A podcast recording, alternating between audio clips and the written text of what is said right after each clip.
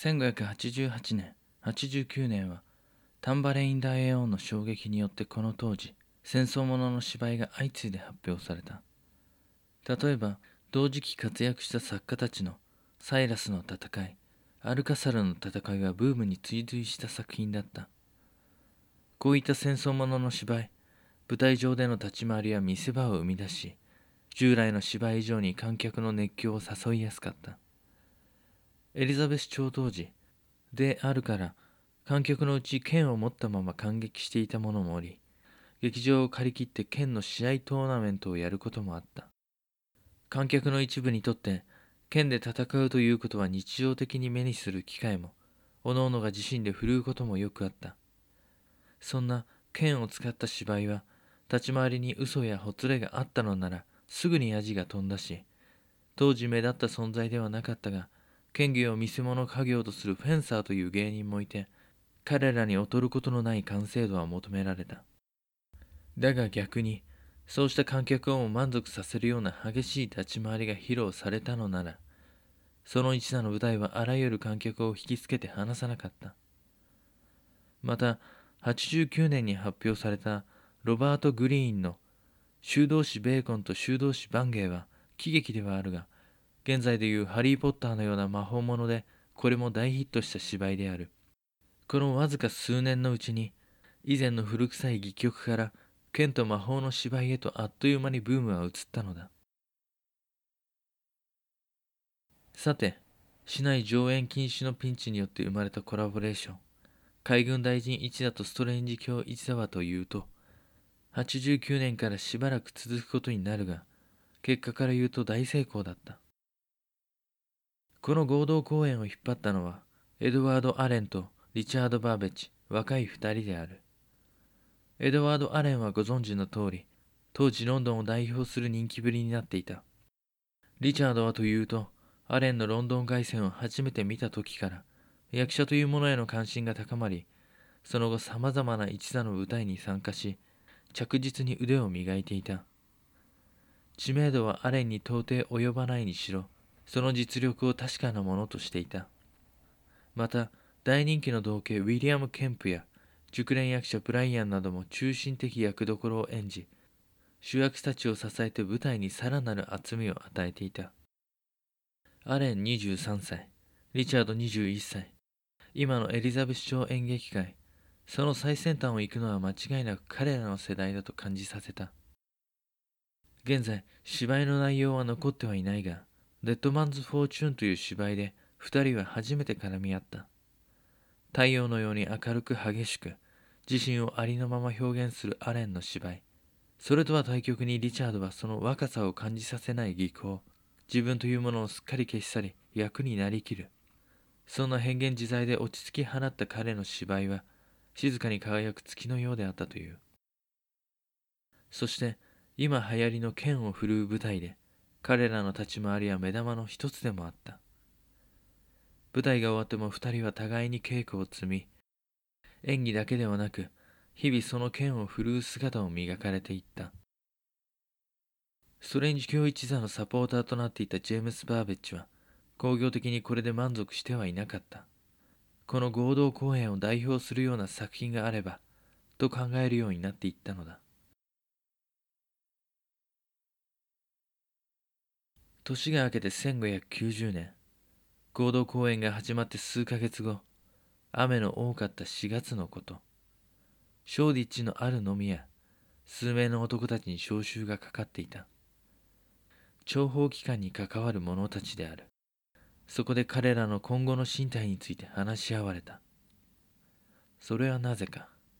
去る4月6日女王の重臣にしてイングランド諜報機関のマスターフランシス・ウォルシンガム彼が亡くなったのだ。下で働く者たちにとってそれは突然の知らせだった。以前から何度か倒れたり体調を崩していたことは知られていた。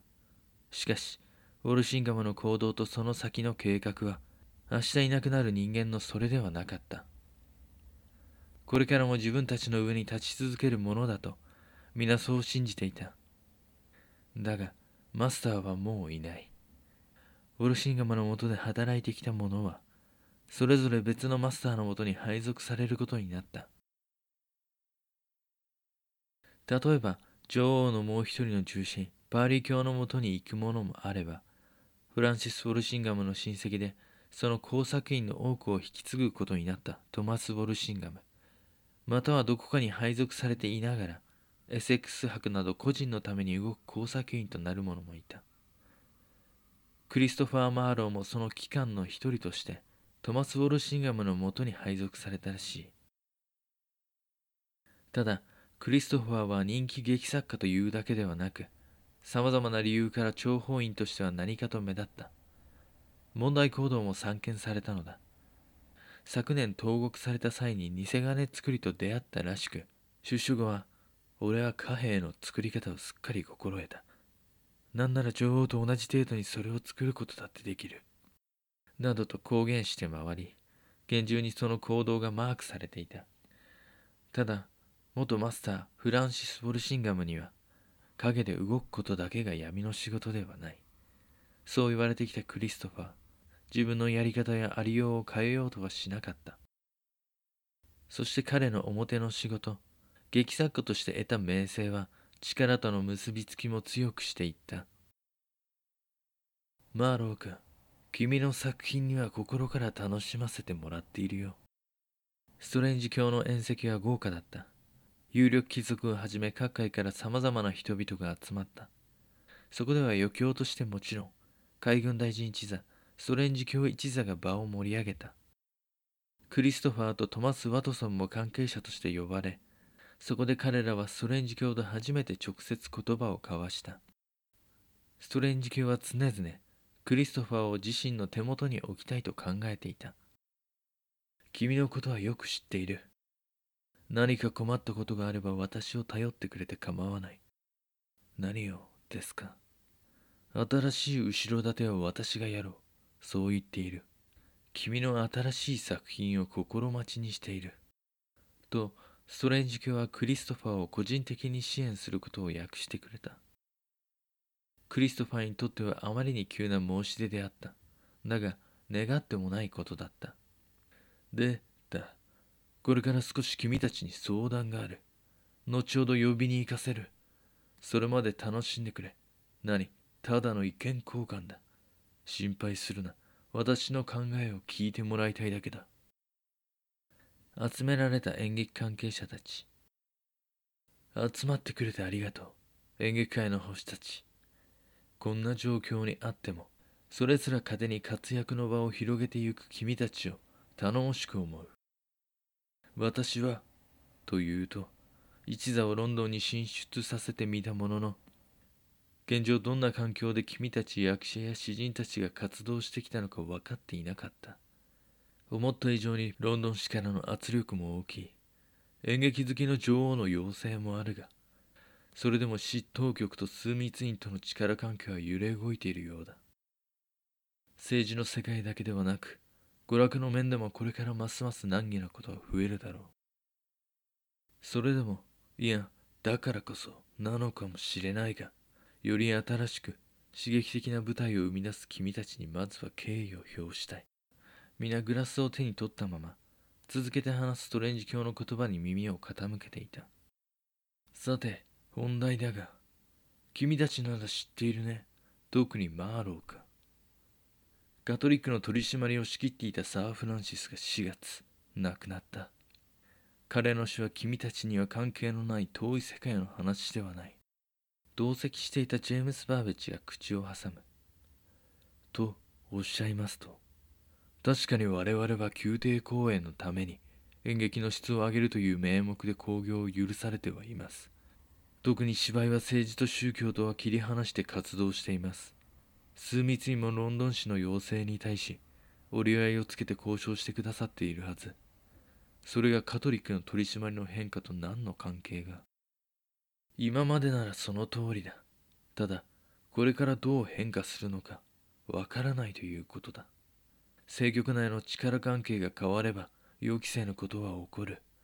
そしてその影響は必ず民衆たちにまで広がる。特にこれから劇団の在り方を変えなければならない事態が起こるかもしれない。君たちには。はい、ですが我々よりも大きく影響を受けるのが伯爵あなたのはず。ワトソンが唐突に話の核心に迫った。話が早いな。では本題だ。私は未だ旧来カトリックが根強い。ランカシャを治めている。それと同時に王位継承権を持つ身だ。カトリックを表立っても裏でも積極的に擁護するようなことはしないが助けを求められたら場合によっては力を貸すこともある。ただそれは間違ってでもカトリックだからではない。古くからの人のつながり関係性もある。そうしないわけにはいかないこともあるのだ。もし王位継承賢者として担ぎ上げられでもしたら私の中央での立場はなくなる。脅威とみなされれば相応の報いは受けるだろう。また王室に近づきすぎればこれも長年培った絆を失うことにもなりかねないしランカシャーだけではなくイングランドに散らばるカトリック勢から逆恨みをされるかもしれない。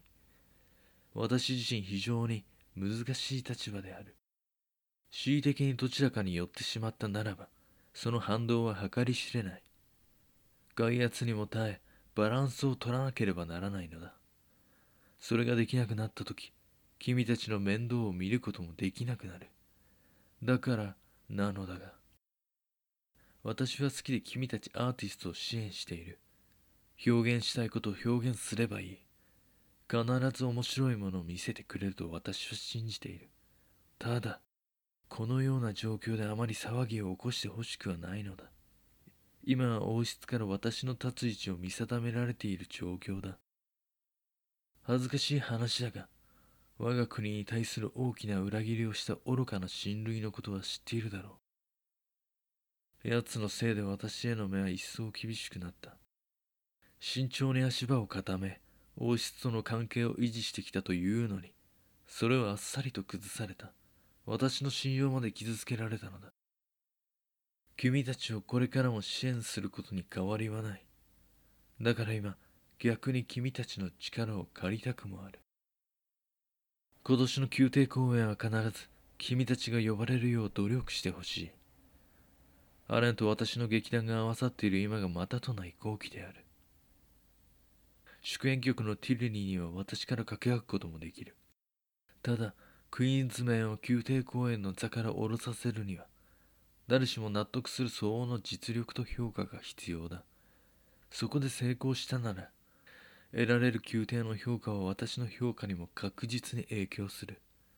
どうか君たちは私の足を引かずに私の力となってくれ。何をおっしゃいますか我々伯爵のおかげでここまでやってこれたのです。足を引っ張ることなどはどんなことがあろうと決していたしません。一度最善を尽くし伯爵に報いてみせます。ご好意には誠意を持って返すのみです。そしてクリスマス公演も必ず。心強い言葉、ありがとう。私たちも君たちのために力を尽くすことを誓おう。そんなストレンジ教とのやりとりで一度、心を一つにした。話が終わったかと思われたその時、声を上げた者がいた。それだけでは足りないのではないか。と。おい、なんだって無礼だぞ。前へ出ようとするその彼を慌ててバーベッジが遮った。いいんだ、ジェームズ。君、何かあるのならぜひ聞かせてくれ。そのまま続けよう。ストレンジ教にとっても劇団にとっても最善となる案が彼にはあった。もしその宮廷公演で同時に伯爵の忠誠が揺るぎないものであるということを女王に示せたら、という。どういうことだ？確か君はサーヘスケッシュのところから一座に加わった詩人だったか。君も含め私の劇団が宮廷での公演を成し遂げれば女王からの評価は上がるだろう忠誠を示すとはどういうことだ？新しい芝居で女王に伯爵の王室への忠誠を思い出させうることができるかもしれない。そういう案だという。思い出させる。示すのではなく思い出させるとはどういうことだ。芝居の持つ力人を楽しませるだけではなく意志を感化させる力。今の女王がその立場に立つことになった過去それを史実ベースに人剣と魔法そして王座を交えて描く芝居。女王も大層気に入っている。今流行りの新しい舞台。それに今描ける全てを詰め込み伯爵の忠誠をも練り込むというのだ。そして全く新しい芝居を生み出す。クリストファーが口を開いた。それは面白い案だな。その手があったか。ウィリアム・シェイクスピア。お前の考えていることがわかるぞ。それは聞くにだいぶ大掛かりな芝居になりそうだな。長編になるだろうか。してそれは誰が書く？マーロー君が良いか。いえこれはウィリアム・シェイクスピアのアイディア。彼のものです。この場に手柄を奪うような詩人はいなかった。であるからいくら無名であるとはいえそのアイデアはまず第一に尊重された。しかしそういった誇り高き詩人からもたらされたチャンスであってもシェイクスピアは今まで書きたいプロットを溜め込んできてはいたが長編執筆の経験などそもそもなかった。詩はいくらでも書いてきたし以前にいた場所では小芝居などは作ることができた。だが劇作詩人を目指してヘスケス氏の元からストレンジ教の元へ加わって実際やってきたことは役者手伝いや劇団の裏方に回ることで雑記作家などでもなかった。だがそれでも彼にはロンドンに出て先輩たちの新しい作品に常に触れ自分の中に全てを取り込み得た一つの確信のようなものはあったようだ。ウィリアムのアイデアを聞きバーベッジの目がキラリと輝いていた。なるほど。これは我々にとっても一つのチャンスとなりそうです。今私たちはこうして劇団を合わせて舞台を作っています。この合同一座を代表するような作品があればと考えていたところなのです。役者たちが力を合わせている今それでは芝居の本はどうか。きっとこれもウィリアムの言うように今ある全てを合わせて描くことができるはず。今ある全てか面白い。ではまずウィリアム・シェイクスピアの案をもとに皆先輩たちも力を合わせ書き上げてみせよ。こうしてストレンジ教のため合同一座新作のための執筆プロジェクトが始まった。